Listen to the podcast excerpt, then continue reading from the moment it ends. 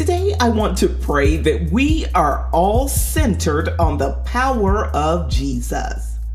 With so many things vying for our attention, we have to guard our hearts and our time.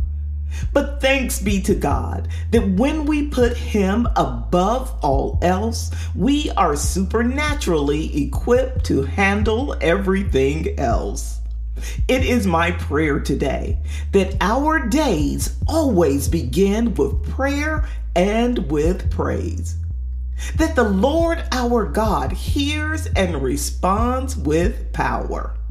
Pray this prayer with me. Lord God, you are the center of our joy. We are in awe of the abundant grace and favor that you show us. When we are in need, we only have to ask you in Jesus' name, and you are faithful to answer.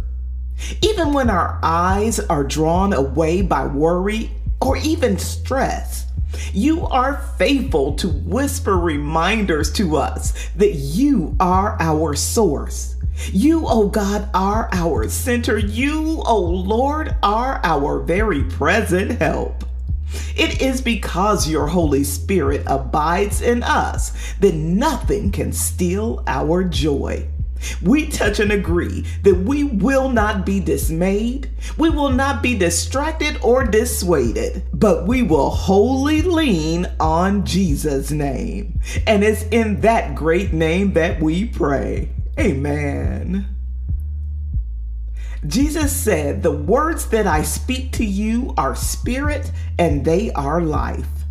So it is my prayer for you that you are guided by his words today, that you follow his guidance, and that you keep Jesus at the center of it all. I hope this prayer encouraged you in some way. And if you did, please subscribe, share this prayer with a friend so they can be encouraged as well. Until next time, I pray that you choose joy.